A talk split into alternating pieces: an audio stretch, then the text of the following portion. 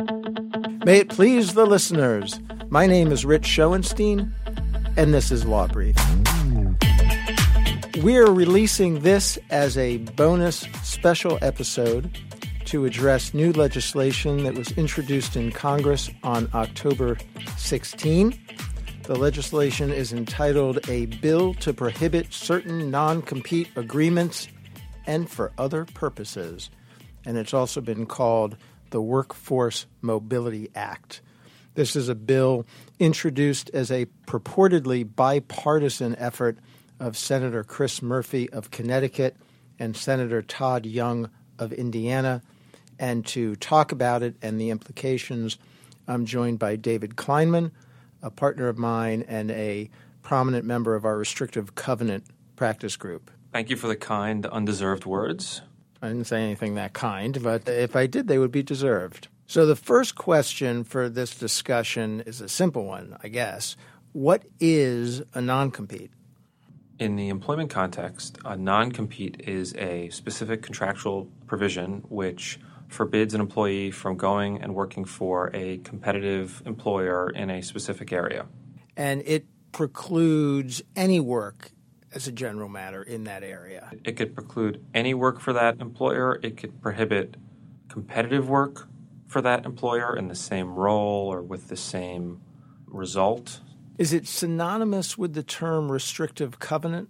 If you're using it poorly, yes. But in reality, a restrictive covenant refers to the class of restrictions and includes three main areas non compete provisions, which we've just described, client based restrictive covenants, your non solicit, non accept, non service provision, which says you will not solicit, accept, or service clients, customers, referral sources, partners, these sorts of relationships. And your third category is your non poach, non hire, non raid provision that says you cannot attempt to hire the former employees you worked with to leave your former employer and join you at a new employer. I open up the newspapers, and it seems like every six months or so, there's some piece in the New York Times about restrictive covenants and how they're destroying civilization as we know it. And so I think the second question is are they bad? Well, I think you're dating yourself by saying you're physically opening the New York Times. Fair enough. The rest of us who are seeing it online, and it's the New York Times, and uh, there's a, a specific opinion reporter for the Washington Post who writes a bunch of these. On an individual basis, there is inequity. There are these specific examples of there was a janitorial case in Massachusetts where somebody tried to enforce a non compete. We all agree that that is inappropriate. There were sandwich workers at Jimmy John's that had non compete agreements. They were making sandwiches for $15 or less an hour, shouldn't have restrictive covenants. There are limited ills in the system, misapplication, but generally they're good. In large part, if you show up in front of a judge and try to restrain a low hourly worker from competing and they haven't stolen a bunch of files, you're going to get laughed out of the courtroom. Right. Let's talk about that. Let's go right to that. There's this notion that these non competes are freely enforceable in the courts, and anybody who signs one is bound by them. I think that's part of the reaction by people who want to get rid of them or restrict them. But that's not true in our experience, right? That any of these get enforced. No, it isn't true. And again, in certain states, Florida, which has a statutory scheme, Georgia, which has a statutory scheme, there's a higher likelihood that they will be enforced. But there's a significant financial outlay to bring one of these cases. And so you're not seeing in any volume companies going against low wage workers because they don't want their machinist to work at the machinist next door. You're just not seeing it. I mean, we always spoke about in New York there being a unwritten six figure exception to these cases where unless you were making over $100,000 a year, you couldn't bring a non-compete case in New York. You just couldn't do it because they the judge would look at you and say, "How much are they making?" And if it wasn't $100,000, you were not going to get injunctive relief. You right. And in contrast, one rule of thumb I've always had is that if the employee makes more than the judge does, on an annual basis, the judge is going to be less sympathetic to the plight of the employee who's agreed to a non compete. Let's stay with New York as an example. To enforce a restrictive covenant in New York, you need to show a couple of things, right? Right. So generally, you need to demonstrate what's known as a legitimate protectable interest. To enforce a non compete specifically, there are only two that you can sh- you can show. It's if the employee has trade secrets, which usually means they've taken trade secrets physically, or they have trade secrets in their mind, or if the employee is unique or extraordinary. And because of the way the law developed in New York, unique and extraordinary really means you're DiMaggio, or you are very very important. You're you're C-suite or founder or very, very specific. DiMaggio being Joe DiMaggio, I, I, gather. Yes. Not Lou DiMaggio. You're opening up your physical papers. I figured you'd get the reference. I got it. I was helping. I was hoping non-Yankee fans might not remember Joe DiMaggio. He had a brother who played center field for the for the Red Sox. not not that DiMaggio. He was not unique or extraordinary. And in addition to showing a protectable interest, you have to show that the non-compete provision is reasonably tailored to address that interest. Yeah, absolutely. That's very important. But in order to even get out of the starting gate, you need to show that there's a legitimate protectable interest. So all the salespeople, all the service people who don't really get trade secrets or aren't unique or extraordinary because you're employing lots of them. You can't enforce a non compete against these people. It doesn't matter if the covenant itself would be reasonable when you looked at it. You're just not allowed to do it. And so there's a tremendous volume of employees that may have non compete agreements or may not, but a non compete is simply not applicable to them. Right.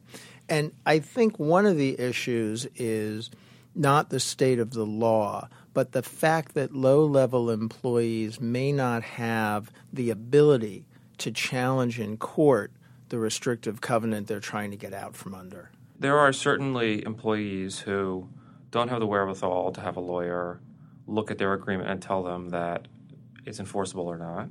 And there are certainly employers who are not educated or have bad legal counsel who look at an agreement and say, oh, you have a non compete, you're not allowed to work here. Or what I heard today was an employee who wanted a new job, and the new potential employer said, you have a non compete, I can't hire you. That's tortious interference with your contract, which, of course, in New York is not the case if it's an at will employee.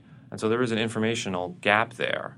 The question is, it's a finishing nail that needs to be put into wood why do you have a sledgehammer? Well, I was going beyond the informational gap. I was even assuming that the low wage employee knows that the non compete is unenforceable, probably not consistent with applicable law. They don't have the money to start a lawsuit. They don't have the money to be in a lawsuit. Right. Correct. So they're not able to challenge it the same way as a more as a, a more highly compensated person. On the flip side, we talk about somebody who works at Jimmy John's, someone who makes sub sandwiches is different than someone who makes submarines and has highly technical knowledge about the product that they're developing and wants to go to a competitor and is highly compensated. And those have totally different aspects and considerations. Would you agree? Absolutely. And and so somebody who's operating at a high level with trade secrets, that might be a very good reason to have a non compete to protect them from going to a competitor. Absolutely. If they don't have client relationships and you're not worried simply about them physically taking your information, but utilizing their knowledge of what your business is going to be doing, the non compete is the only option. Some would argue that no, we have a confidentiality agreement, and those people are restricted by the confidentiality agreement. They're restricted by relatively new federal legislation in the Defend Trade Secrets Act those people are prohibited from use from taking or conveying the trade secrets to anybody new, you don't need a non compete. How would you answer that? I'd say there's a whole body of law in New York under the inevitable disclosure doctrine, which explains that sometimes you have information in your head and you can't help but use it.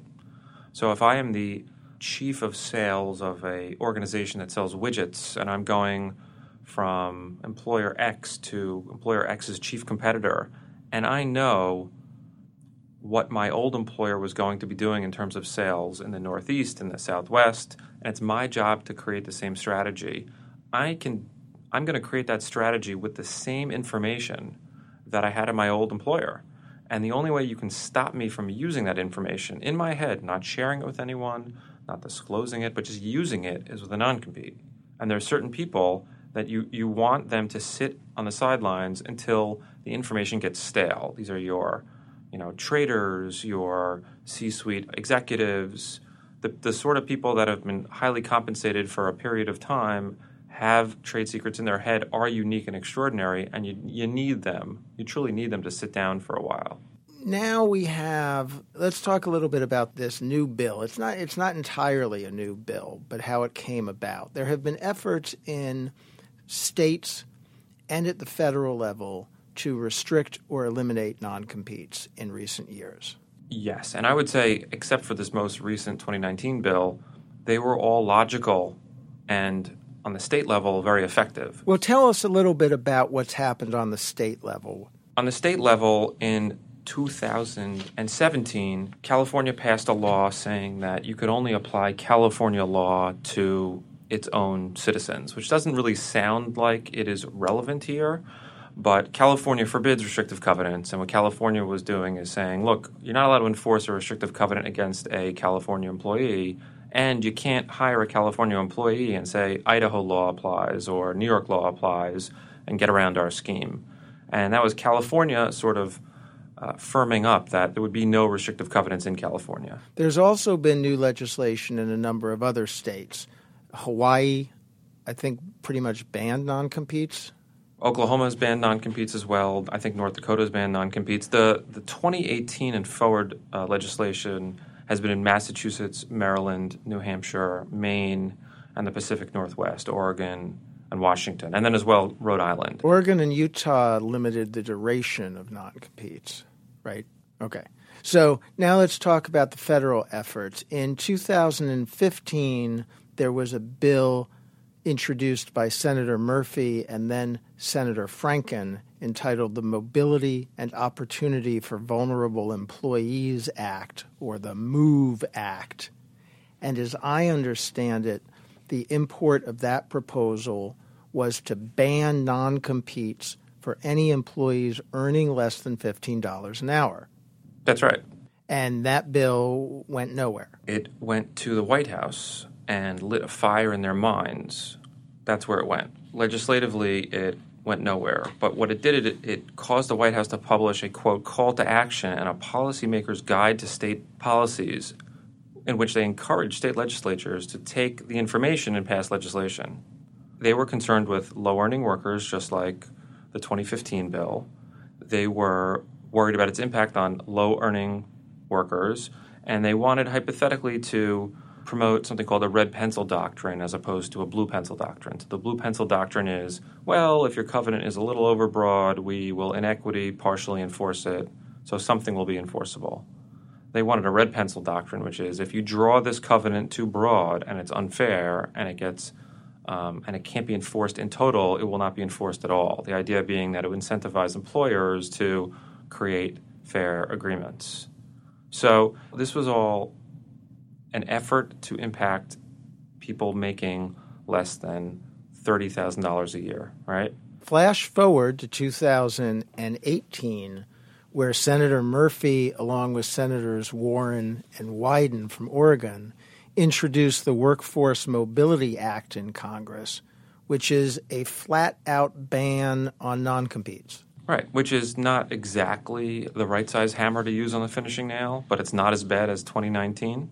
And again, this is in the context of multiple states passing covenant legislation, which is banning non competes for people making less than fill in the blank. So, for example, in Washington, you can't have a non compete if an employee earns less than $100,000. For Oregon, it's the salary level is a family of four, which is in the mid 60s. In Maine, the salary level is 400% of the federal poverty level, which takes you to $48,000 a year. Um, in New Hampshire, it's 200% of the federal minimum hourly wage, which is almost exactly like the 2018 Murphy bill. And in Massachusetts, you have to be exempt, uh, which means that you're making a certain weekly amount or $100,000 a year to be classified as highly compensated. And there's a duties portion, but they don't want hourly workers, they don't want low wage workers to be restricted by non competes. None of the state laws impact the enforcement of client based restrictions. Your non solicit, your non accept, non service provisions for clients, referral sources, partners, whoever. None of them impact the prohibition on the poaching of former employees to a new employer. This is pure non compete legislation only. All right, so let's talk about the current bill introduced by Senators Murphy and Young on October 16th. This is back to a very broad ban of non compete agreements. Let me read a little bit of the language from the prohibition section. Except as provided in subsection B, which mostly concerns sale of a business, no person shall enter into, enforce, or threaten to enforce a non compete agreement with any individual who performs work for the person and who in any work week is engaged in commerce or in the production of goods for commerce. So that's a very broad ban. And then you got to flip some pages, which I'm doing now, to get to the definition of a non compete. So, David, tell us how it defines what a non compete agreement is. In contrast to 2018, in which they defined a covenant not to compete as any work for another employer for a specific period of time, any work in a specified geographic area, or any work for another employer that is similar to such employees' work for the employer, right? This is that's a definition that is uh, based in the relationship between employer and employee. In 2019, it says any work for another person for a specified period of time any work in a specified geographical area, any work for another person that is similar to such individual's work for the person that is a party to such agreement. And what's troubling here is that when you change out person for employer, right, it now it doesn't mean only non-competes, now it means all restrictive covenants. So what you're saying is you read this bill as banning non-competes but also banning non-solicitation provisions. Absolutely.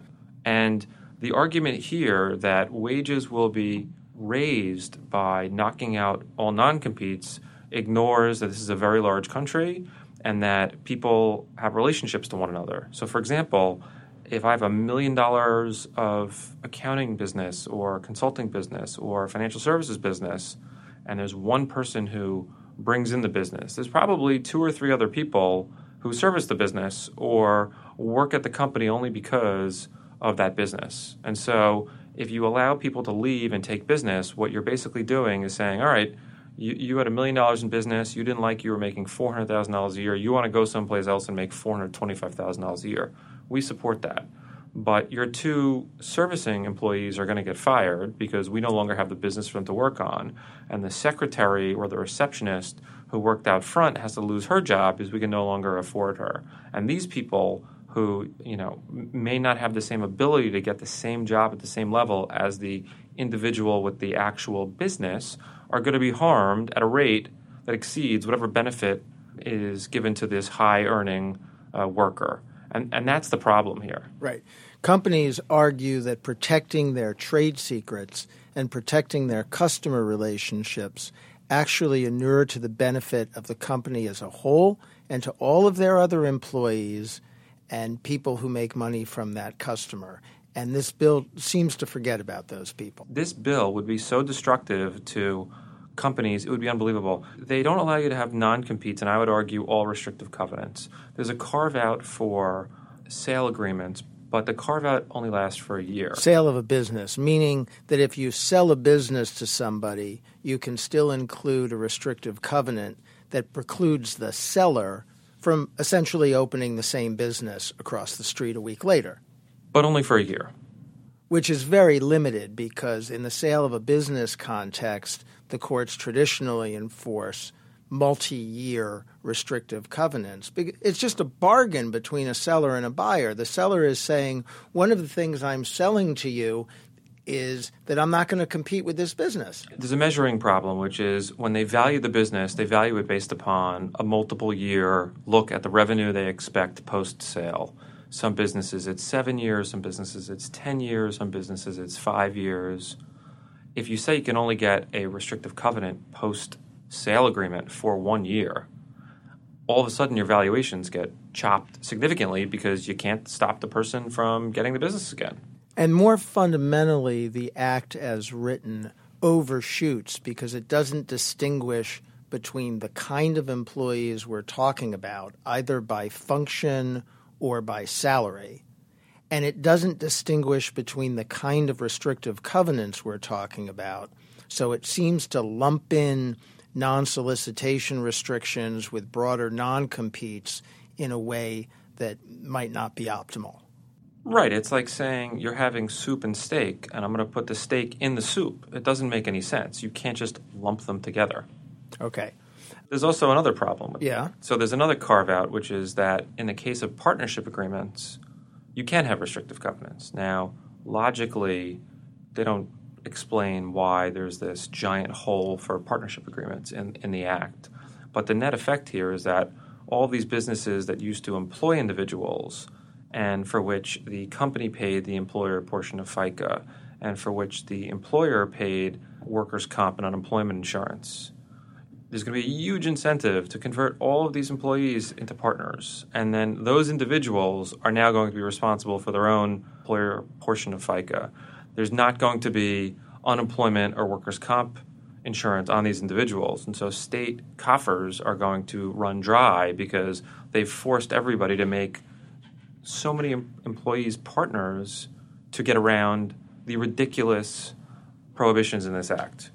In other words, there are broader economic impacts that ought to be considered instead of the simple knee jerk reaction that non competes somehow impede growth in the economy. Right. Your mentioning of FICA and employee classification issues uh, reminds me to ask you to tell us a little bit about your practice, what it is you do uh, at our firm. So I co-chair the firm's restrictive covenant practice, where I work with uh, very fine attorneys such as yourself on restrictive covenant matters, including for employers, professionals in transition, companies who are looking to hire employees who have restrictive covenants and want to understand how to navigate it and where their pressure points are. I also handle a wide variety of other employment matters, general employment matters, discrimination, harassment, counseling, wage and hour matters, and you know general employment advice. Great. We're going to do now what we call our closing argument, where we try to sum up a, a takeaway from today's discussion. And for a topic for the closing argument, uh, I want to propose this. Can we fix this, Bill? Absolutely. How would you go about fixing it? So you need to prohibit restrictive covenants such as non-competes, non-competes only for employees who are not making whatever the highly compensated classification rate is in any given year. So it was $100,000, it is $100,000, it's going to go up to $107,000 in the very near future. That to me seems like the right level to prohibit non-competes. If you're not making over $107,000, you should not be prohibited from going and working for a competitor. I'm fine with that. That covers 90, more than 90% of the employees in the United States. And then the more highly compensated people who are entering into a non compete as part of their deal to work at that level of compensation, we can enforce those. I would say yes, you could have an interim step where if you're making between 100 and $250,000 a year, such as Massachusetts does at any income level, you have to pay the employee 50% of their salary for the past 12 months. It's effectively a 50% garden leave provision. And I think that you could codify a lot of these things that exist in New York law. You can codify that garden leave is viable. You can codify existing limitations on restrictive covenants that they have to have a protectable interest, that they have to be limited in geographic and temporal duration. You could set, you know, some specific time limit. You could put any of that in a bill and pass it. I don't think you want to upend every state's laws by doing it differently. I think what you want to say is you can't have a non compete over X dollar. And between zero and let's say $50,000 or $75,000 a year, you can't have any restrictive covenant. But once you make $50,000 a year, you can have a non solicit, non accept, non service provision for clients. And in that way, you're not telling somebody they can't get a job. You're saying when you get that job, you can't immediately solicit the clients you were dealing with for your former employer. And so that you would have non solicit, non accept, non service provisions kick in, not for low wage workers, but for somebody making, let's say, $75,000 a year. And then once you got to 100, you could have a non compete, 107, you could have a non compete, but you had to pay the person 50% of their salary so that when they sat down, you were not impoverishing them or some other percentage. And then over $250,000 a year, you would be permitted to have any restrictive covenant and not pay the individual. The idea being that the salary was such that they should have understood that they weren't going to be allowed to go and compete thereafter. Well, I think there are a lot of ways that you could take this bill if you really view non competes as a compelling problem and you want to address or limit them. Uh, with some work, you can have a bill that does that, but this one seems a very blunt instrument for the project. So poorly designed that it must have been designed to fail. This is the finest lead airplane I've ever seen. All right. Thank you, David, for joining us. Thanks for the invite, Rich. Thank you again for listening to Law Brief.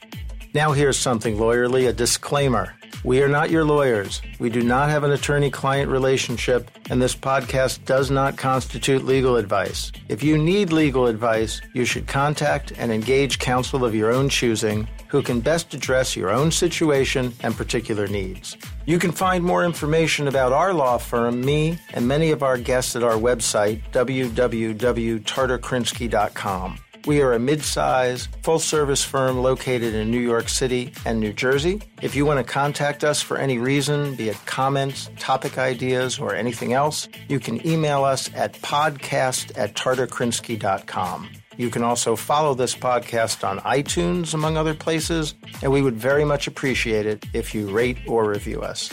I'm Rich Schoenstein, and this was Law Brief.